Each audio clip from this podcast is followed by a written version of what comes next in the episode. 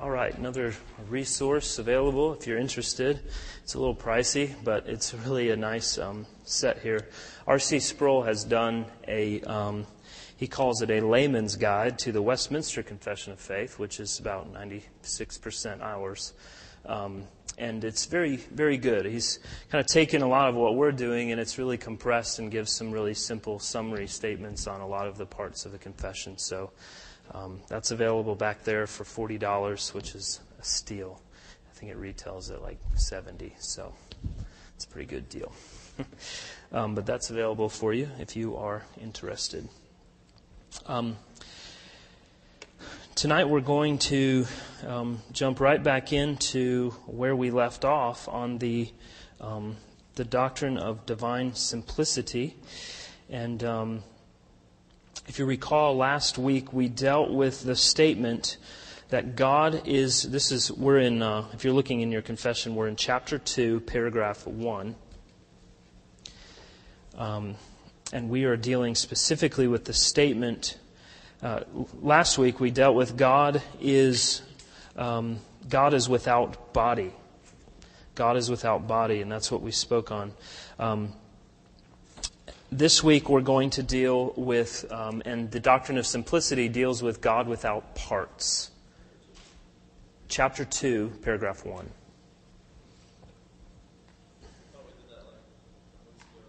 Yeah, we're still there. We're, we're like a sentence in. yeah, we're moving slow. So, a little while, yeah.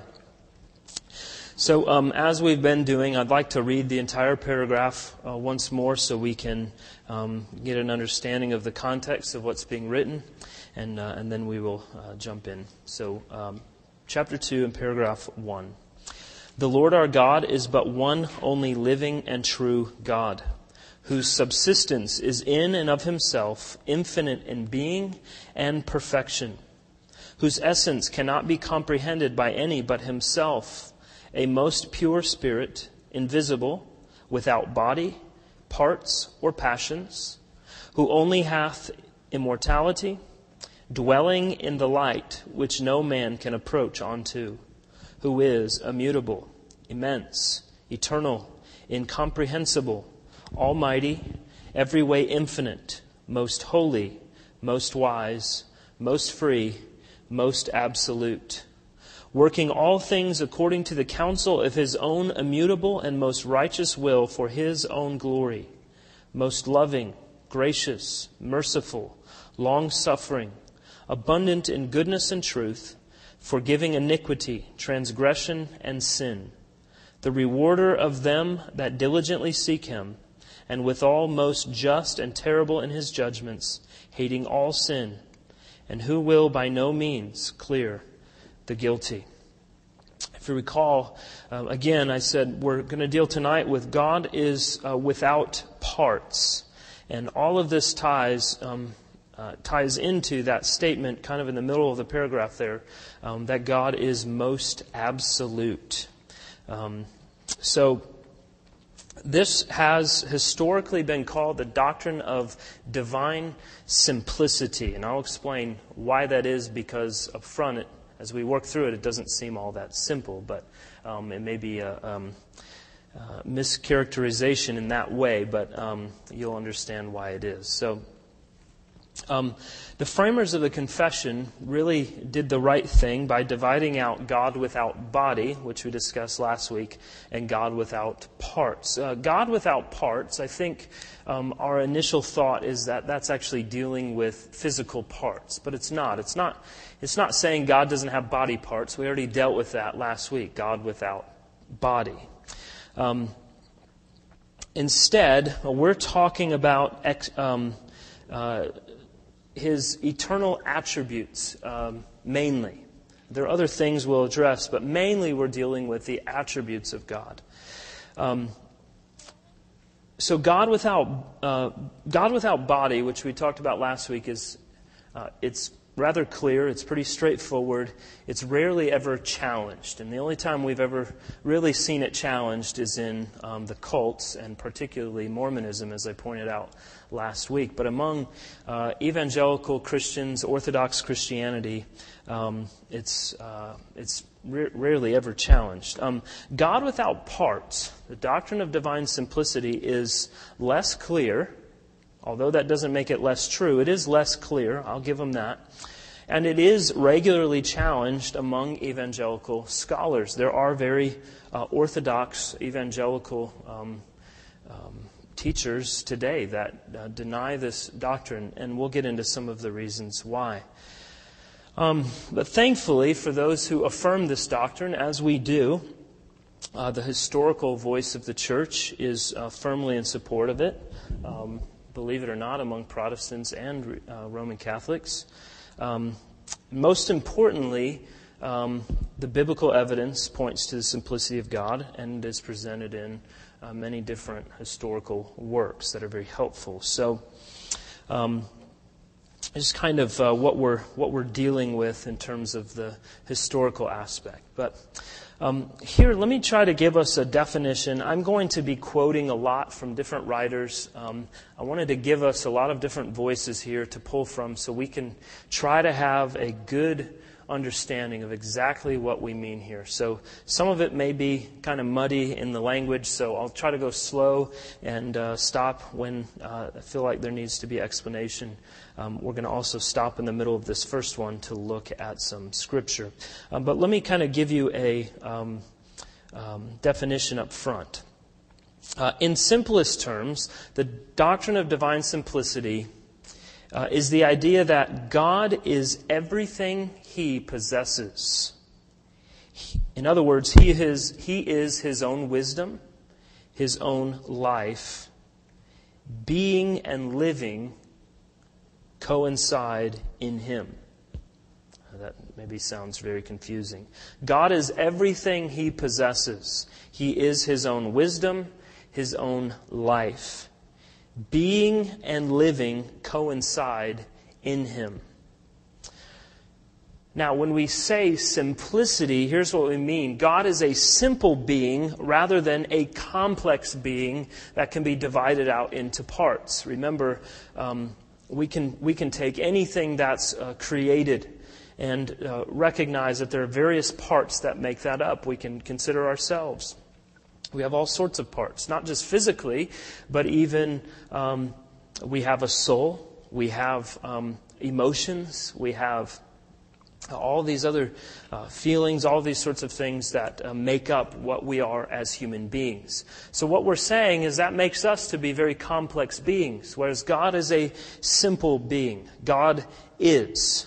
Um, now, let me um, let's deal with this scripturally first, and then we will um, deal with um, the actual doctrine as it plays out. Now, here's uh, up front, here's what makes some of this a little more difficult to work through, and probably why there's a lot more debate on certain of these things um, in the theological world. Um, because we're dealing with doctrines that are seeking to cover what the Bible as a whole is saying about God. So we can't really just go to passages of Scripture and say, uh, this verse says this is what God is. Um, there are certain things we can do that about, but we have to remember when we deal with doctrines like this, we're talking about God being revealed in all of Scripture. So we can't proof text it. We can't just say, well, go to Jeremiah 10 and here's your answer. Now, we're going to deal with God's attributes, and I want to point those out from the scriptures, and this first definition we're going to use does that. Um, but remember, at that point, we're just dealing with attributes. But what we are saying is all of these attributes are who God is, not as individual attributes, but all of them in their perfection make up who God is. Um, so, this is. Um, this is our first definition. It's um, from Herman Bavinck, um, Reformed um, Dogmatics is the name of his uh, work, but he helps us in our understanding what the doctrine is trying to address scripturally. So let me take this slow, and we'll stop and do some uh, reading in the Bible to kind of help us along. He writes The fact of the matter is that Scripture, to denote the fullness of the life of God, uses not only adjectives, but also substantives. It tells us not only that God is truthful, righteous, living, illuminating, loving, and wise, but also that He is the truth, righteousness, life, light, love, and wisdom. Hence, on account of its absolute perfection, every attribute of God is identical with His essence. So, I want to look at, he says, the Bible tells us that God is truth, righteousness, life, light, love, and wisdom. So let's look at examples of each of those. Um, we're going to flip to several different passages, so have your Bibles ready. Jeremiah chapter 10 and verse 10, if someone can read that to us. If you get there before someone else, please just go ahead and read the verse. This is God is truth, the truth. Jeremiah 10 10.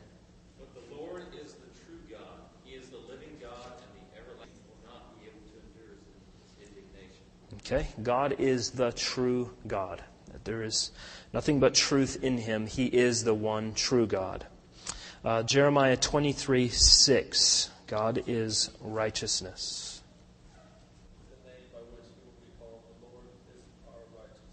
Okay, the Lord is our righteousness. He is our source of righteousness. Why? How? Because He is righteousness. Okay, John 1, 4, and 5. God is life. Okay, great. So, who obviously is John talking about? Sunday school? Jesus, yes. He is, uh, the life is in him. He is life. Um, Bavinck also deals with light, and it's in that same passage, verse 9, John chapter 1, verse 9. You read verse 9 for us as well, Sam.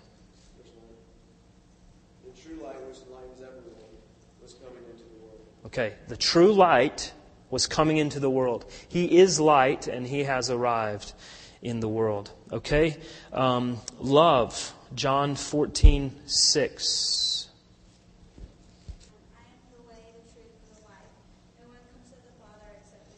Okay, I knew that. Sorry.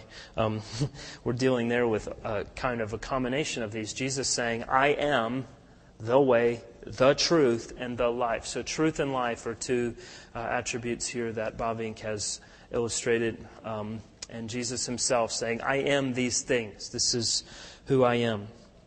Okay, 1 Corinthians chapter 1 and verse 30.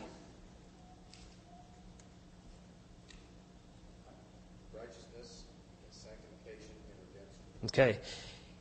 He is righteousness, sanctification, and wisdom. Okay, so again, we have this, this very clear indication from the scriptures saying this is who God is. He is these things. Um, not that he possesses them, but that he is them. That's a very, very um, important distinction to make. Um, 1 John chapter 1 and verse 5.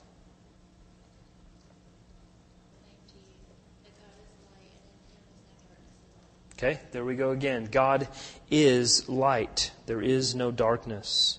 Um, and 1 John chapter 4 and verse 8.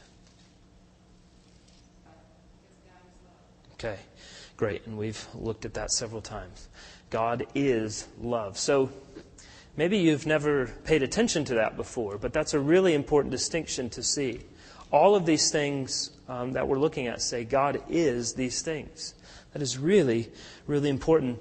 And um, if you think of it on a devotional level, it is uh, very reassuring and very hope filled um, that uh, we don't just um, have a God who uh, displays these attributes from time to time, but He is these things. He is all of these things in their absolute perfection at all times um, without fail. And that is very, very encouraging uh, to the believer. And hopefully, as we go on, it becomes more and more so. So that's what we're dealing with these parts.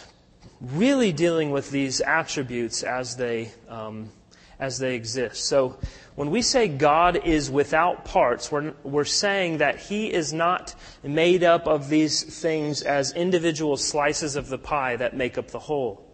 We're saying He is all of these things in their perfection, in their totality. They are not individual elements that make up the whole. So I'm going to read from several authors, and they're all going to kind of say that in different ways. First, um, actually, from what I just held up, R.C. Sproul.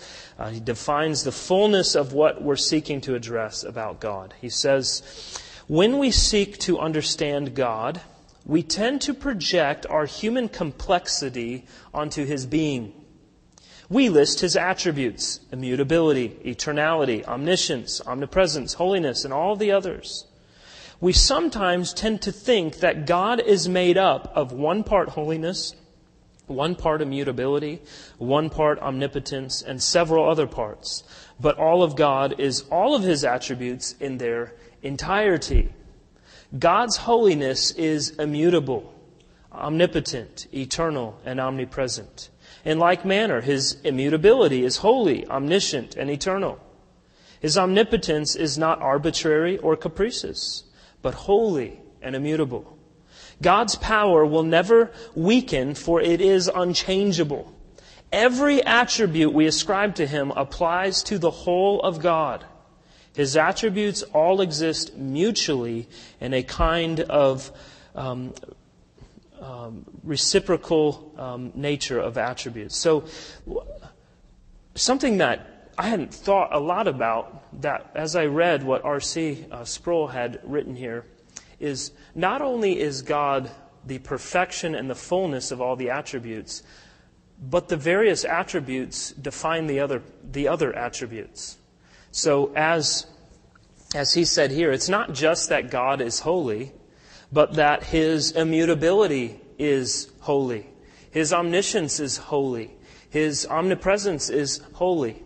Uh, it's not um, just that he is immutable. It's also that his immutability is um, is present in his omniscience and his eternality, and all of these. So not only are they all 100% in perfection present at all times, but they are also um, they're all interwoven because they are God, and God is these things. Does that make sense?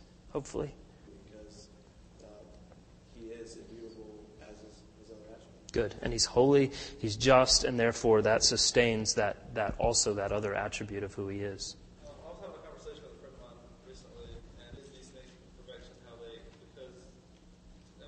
Yeah. Yeah. Yeah, it would. If God is holy, holy to perfection, there is, um, He is the definition of holy, I guess you can say, um, then sin is uh, not, you can't reconcile sin with holiness. They're complete contradictions. So, um, nothing God does is sin because God does it. If He did it and it was sin, He would no longer be God. Or, better stated, if he did it, it wouldn't be sin. So, how do you answer that question when he says, well, how is that? How, how can he do anything if he can't? To us, it would be sin. Right. Um, to Josh, what you're dealing with there, we won't get into it now because it's a whole, we'll get onto it eventually. Um, but you're dealing with God as, you know, there's primary and secondary causes of things, and um, so while God is a primary cause, He's not the immediate cause of something. Um, so that's a whole nother uh, couple weeks. yeah.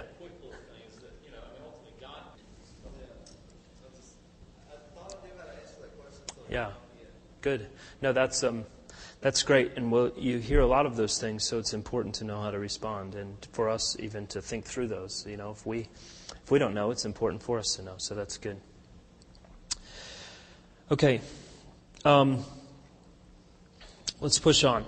So, divine simplicity is nothing more than the intimate connection and entire unity of all the attributes of God and their unity or identity with, and we're going to use this word a lot, divine essence. This is the essence of God. As, you, as I pointed out in the confession in that paragraph, where all, all of this is kind of pointing to that statement that the confession says that, um, that um, this is dealing with God's essence. Now, Thomas Aquinas, who you may have heard of historically, he's thought to be one of the greatest early thinkers in the early church with regards to the doctrine of divine simplicity. Now, you're not going to get me quoting Aquinas very often, so when you do, it's probably noteworthy. Um, in other words, don't rush out and buy all of his books. um, Thomas's greatest um, contribution to the advancement of the doctrine of simplicity um, is found in his teaching that every created thing is at the very least composed of existence and essence. So we're dealing with two things there. The fact that it exists and the fact that it has essence. No created essence is identical with its act of existence. Let me get through it and then we'll explain. And is it's that makes it relative and dependent in some sense. But God's essence is identical with his existence. Therefore, God is absolutely necessary and God is self sufficient. So here's what he's dealing with in the end. None of us and in fact, I can expand that out to say nothing at all in all of the universe is self sufficient. Nothing. Everything depends upon whatever created it, whatever the elements are that make up its essence, in order that it has existence. So, my favorite illustration this chair. It has existence, but it also has essence. What is the we, we can all say that it exists, right? We don't have any question about that. What is the essence of the chair? Okay, it has chairness, right? We can say that. There is chairness to it, right? Nobody walks in and looks at this, uh, any of these chairs, and says, "Well, I don't, I don't know what that is." Right? We know what that is because we've identified it in its existence as being something that serves a specific purpose. In fact, so much so that when it's not used for the purpose that it's intended, we point that out, right? Parents, if you're a good parent, when your children are running down the rows on top of the chairs, what do we tell them? Get down. That's not what that's for. I hope don't trip. don't fall on your face. Um, why? Because we, we have identified that this exists with a specific essence. There's something about it that is intended for something. Running up and down on it is not it. Okay? So, it has characteristics that make it to be what it is. Those things came together as composite elements that made it up to be. So we again we can go through look at one of these. Um, there are several elements that make this up, right? There is plastic. There is whatever kind of ugly cloth that is. There's metal. There's wood, um, and then everything that goes into making those elements, whatever I'm not, I don't know, whatever makes metal and plastic and cloth and wood, all of the things in there. There's moisture in there. There are fibers of certain types in there. All of these things come together to make this thing exist. Those, uh, those various pieces are the essence of what makes um, the chair have chairness. Okay? So, what Aquinas is saying is everything in the existence we, uh, of creation we can look at and say um, that there are parts that make up the whole in order to bring about its existence. Even single cell organisms. Um, it is only one cell, but it's still not self existent, right? It didn't just happen without anything creating its happening. That is the fatal flaw in the evolutionary um, theory, that nothing just happened without a initial cause. So, yes, what we are saying is that God is the only uncaused cause in all the universe. God is the causer of all things, but he is uncaused. Nothing caused God because, remember we already talked about, he is eternal, his eternality. There never was a time ever where God wasn't. God always has been, and God always will be. So if God always was, there was nothing that created God, nothing that caused God, because God was always God. So he is uncaused in and of himself, but he is the cause of all things. I was going to blow your minds with more, but I won't because it just gets a little tangled, and I want to stay on track. Um, to deny God as the ultimate cause is to deny him of his essence, of his godness. To say that God is not the cause of all things is to say that he's not God. Because his, the, the very fact that he is the cause is a part of his godness, is his essence. Um, is um, to say um, that we have a chair that we can never sit on, that is only a chair to never be sat upon, is to deny um, the, um, the essence of what the chair was created to be. Right? It was, it was supposed to be something that it has never been attributed uh, the, the use for. So if we're saying, um, you know, God God is not the cause of all things, then what we're saying is something else is the cause apart from God, and therefore we're denying one of God's attributes, which in turn is denying God as God, right? Because He is the sum, uh, He is the fullness of all of these attributes. We tracking with this is kind of a logic puzzle, maybe. Yeah. Tracking. So, question. Seemingly yeah, sure. Well, I don't, I don't deny that. You know, it's like with anything else, just because we deny it doesn't mean it's not true. Um, you know, I can say I'm not a man, um, I'm a woman, but that doesn't make me a woman. Um, I'm still a man. But um, the question then comes down to does our denial of something um, mean that that takes us out of the kingdom of God. What has God required for one to enter the kingdom of God? Is it a full understanding of, you know, all that's true about God and all of his essence? Well, no, um, because God in his grace and his mercy has made the kingdom of God available to many, many people who have a lot of really bad theology. Um, so, th- does that, you know, that's where I think in lines of those things. That certainly, I don't deny that. There are Christians who deny this very thing that God is the ultimate cause of all things. We can't deny that. Or else we deny God's omnipotence. God is not all powerful if God is not the ultimate cause of all things. And that gets kind of back to Josh's question earlier. Um, but God uses means. God is a God of means. What happens is a lot of people look at those means and don't think beyond those means. They just think about that means. So, the greatest example that I can think of for us to kind of work through that is um, uh, Wayne Grudem uses this in his systematic theology. Um, who wrote the play Macbeth? William Shakespeare, right?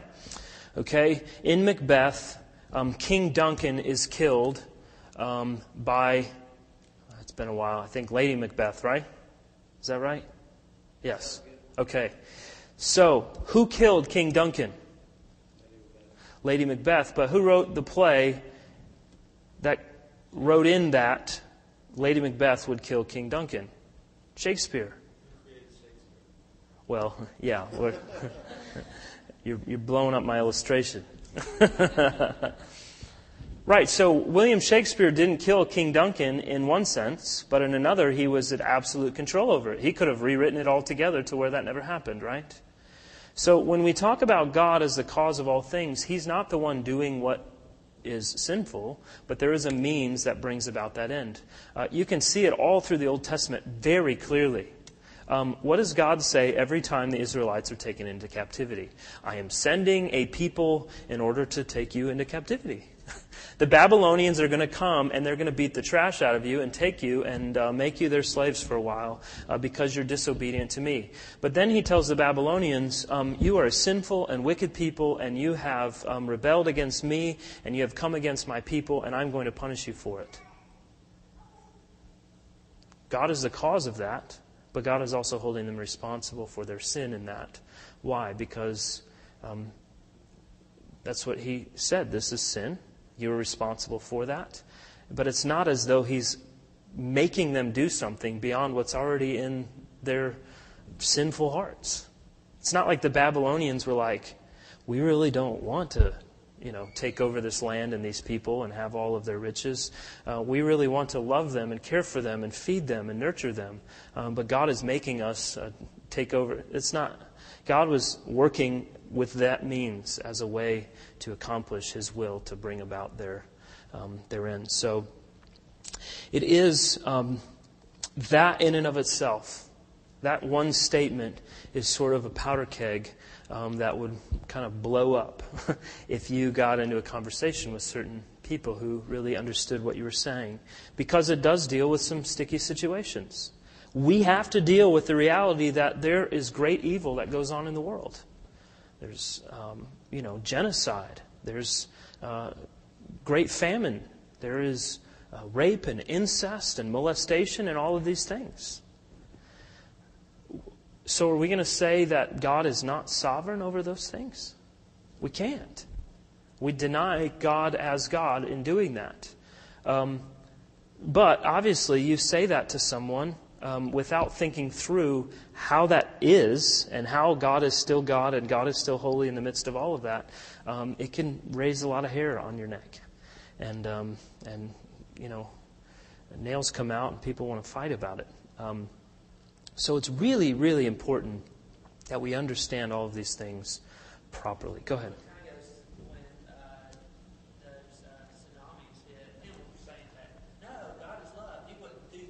Right. Well, according to Jesus in the book of Luke, uh, it is God's punishment, and he he tells all of the people when they're they're um, you know they are talking to Jesus about the Tower of Siloam that fell on people and killed them, and they're asking, "How can this be? How did God let this happen?" And Jesus, his response is, "You need to repent, or you're going to perish likewise." In other words, this is God's judgment. Um, make sure that you're right with God. That's what that means. Um, so, yeah, absolutely. And you can go, you know, 9 11 uh, was one of those things, and people were saying, well, God wasn't in that. He just backed up and let it happen um, because of our sin or what, you know, whatever. Why? How is that helpful at all? How is it helpful at all to remove God from the situation altogether? Um, anyhow.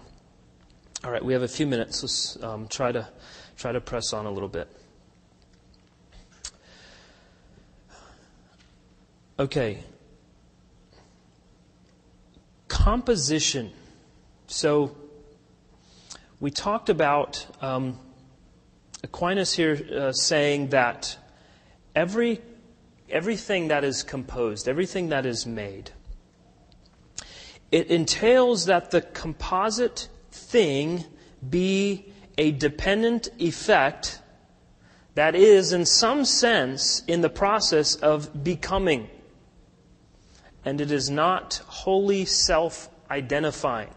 In short, a composite being is a creature. So, all of us are in the process of becoming. We are not the entirety of our essence, right? we get older, we wrinkle, we shrink, we whatever we do, we uh, become something and someone completely different than we were when we were born, or when we were um, conceived, or when we are in the ground. Uh, we are continually becoming. Um, everything in existence has that property. Nothing exists that is always and will always be in the same eternal state that it always has been and always will be, except for God. So, when we talk, um, when we talk about uh, the doctrine of divine simplicity, we're dealing with this reality that God is not composite. God is not made up of parts that are becoming. Does that make sense? God is not becoming something.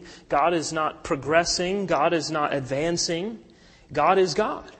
That's why uh, there's a heresy. Uh, it's called open theism. It's becoming more and more popular it's the idea that, yeah, God, the future hasn't happened yet, and therefore God cannot know what that is because it hasn't yet happened. It falls back on this idea that man is so free and autonomous in his own will um, that he makes his own decisions, and in doing that, God doesn't know what those decisions will be. So while God knows everything that has already happened and knows everything that's presently happened, he can't possibly know what's going to happen in five minutes because it hasn't happened yet. Absolutely. Yeah. I, at least I give them that. There's, yeah, they're being consistent. Absolutely. Okay, so uh, another another help here. Uh, 17th century Puritan John Owen. If you've read any of John Owen, you know this is going to be very simple to understand. Um, he wrote. Uh, he wrote a lot of arguments against heresies of his day. Uh, one of them was dealing with people um, who denied the doctrine of the Trinity. They denied the hypostatic union of Christ. In other words, Jesus being 100% God and 100% man. They believed that God was a single person, and when the Bible spoke of the Holy Spirit, it was simply talking about the power of God. It was a heresy known as Socinianism. In doing so, Owen, um, Owen's intention, and you really, as you read John Owen, you see that he was relying upon Aquinas, which we just read. Um, his intention was to prove that God is the absolute first and independent being. God is dependent upon no one or nothing ever at all. And he is the first. So Owen writes this If God were of any causes, internal or external, any principles antecedent or superior to him, he could not be so absolutely first and independent. Were he composed of parts, accidents, manner of being, he could not be first. All of these are before that which is of them, and therefore his essence is absolutely simple. Bottom line, he's saying it's not possible that God would be God if anything was before him or if he is dependent upon anything. He can't depend on anything, and nothing came before him, and it can't come before him because then there's something greater than God, something that created God. Um, Bavinck, again, um, who I've already quoted, he highlights the importance of the doctrine in Orthodox Christianity. He's, his argument, as we're going to read, is that this isn't some peripheral issue for theologians um, in high towers to sit around and talk about. It is essential as to whether or not one understands God to be God as he actually is, as uh, was already brought up. Um, to deny divine simplicity is to deny the essence of God as God. Here's what he says Simplicity is the antonym of compounded. If God is composed of parts, like a body, or composed of, you got to remember back to your biology class, of genus, class, and um, a Latin word, def, the attributes of differing species. The, you deal with genus and species, right? Species is within a genus, is that right? Okay. Can phylum class? yeah, she can help us. okay. Yeah.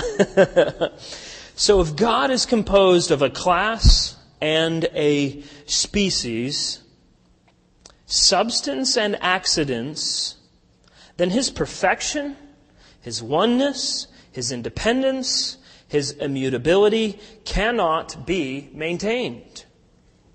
On that basis, he is not the highest love, for then there is in him a subject who loves, which is one thing, as well as a love by which he loves, which is another. The same dualism would apply to all of the other attributes. In that case, God is not the one than whom nothing better can be thought. Instead, God is uniquely his own, having nothing above him. Accordingly, he is completely identical with the attributes of wisdom, grace, and love, and so on. He is absolutely perfect, the one than whom nothing higher can be thought. So I love this point that he makes when he says, if it's true that God, if something's before God or God is dependent upon something, then God is not the highest love, for then there is in him a subject who loves. It, maybe, it seems like a very tiny distinction, but it's huge. Instead of saying God is love, we're saying God is a God who loves. In other words, are we love? No. No, we're not. It, if anything, we could say our essence, we're a lot closer to sin than we are to love. Uh, but nevertheless, God's total essence is love. If we don't make that distinction and say, God has love, instead, He does, but we have to deal with the, the, the essence here. Then we're saying um, that there is something within God that he's dependent upon in order to love. Does that make sense? Right. Exactly. So, what we get to then, and I, Steve and I talked about this last week, none of us can have um, what we may think of as dueling emotions going on at the same time, right? I can't with all of my being, I can't be angry and absolutely and totally loving all at the same exact time. I cannot express those two things at the same time. It's not possible. Um, but God is those things.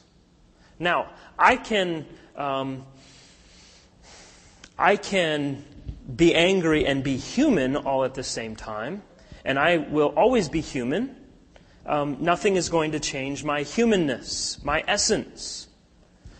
But where we get into the difficulty in defining all of this is we think of anger and wrath and vengeance and love and mercy and kindness. We think of those simply as emotions because we're thinking in human terms.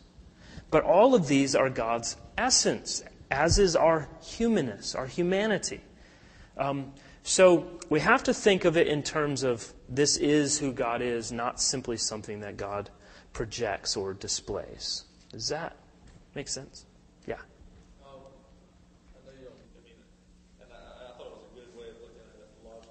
Sure.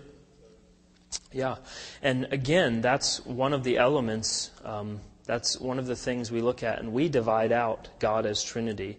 And from there, we even divide out God as Father, Son, Holy Spirit, and think of them without thinking of them as Him. God is Father, Son, Holy Spirit. Um, he's not, you know, 33.3 repeating percent of each of them. He is, he is all of these subsistences. He is all of these persons, um, all at the same time, um, and yet is one God. And because He is Father, Son, and Holy Spirit, there is eternality to His love. And his essence is love, and therefore it is expressed throughout all eternity among Father, Son, and Holy Spirit. Mm-hmm. Yep. You don't push pause on one and move to the other. He is. Yeah, right. One of the you push it, and the next color comes down. That's that's good. That's exactly right. Let me give you uh, an illustration from Stephen Charnock. Um, if it's another resource is really good to have in your library at home. It's called The Existence and Attributes of God. He's a writer in the 17th century. This is the classic work on the existence and attributes of God. It's about that big. It's like two volumes all put into one. You can buy it now, but I really highly recommend you have it. It's not very much either. Um, he uses an illustration, and if you have your paper from last week, I think I printed it on there. Um, but he displays the inseparability of the doctrines of immutability and simplicity. So, someone, real quick, um, give us a summary of immutability. When we say God is immutable, what are we saying? We dealt with this a few weeks ago. God is unchanging, right? Okay, so, and as I said then, all of these sort of tie in together, but he's really making the point here that God's immutability insists upon his simplicity. So here we go. It's a lengthy quote. God were not the most simple being if he were not immutable. There is in everything that is mutable, changeable, a composition either essential or accidental.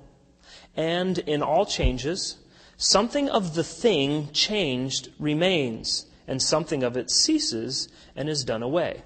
As for example, in an accidental change, if a white wall be made black, it loses its white color. But the wall itself, which was the subject of that color, remains and loses nothing of its substance. Likewise, in a substantial change, as when wood is burnt, the substantial part of wood is lost the earthly part is changed into ashes. The airy part ascends into smoke. The watery part is changed into air by the fire.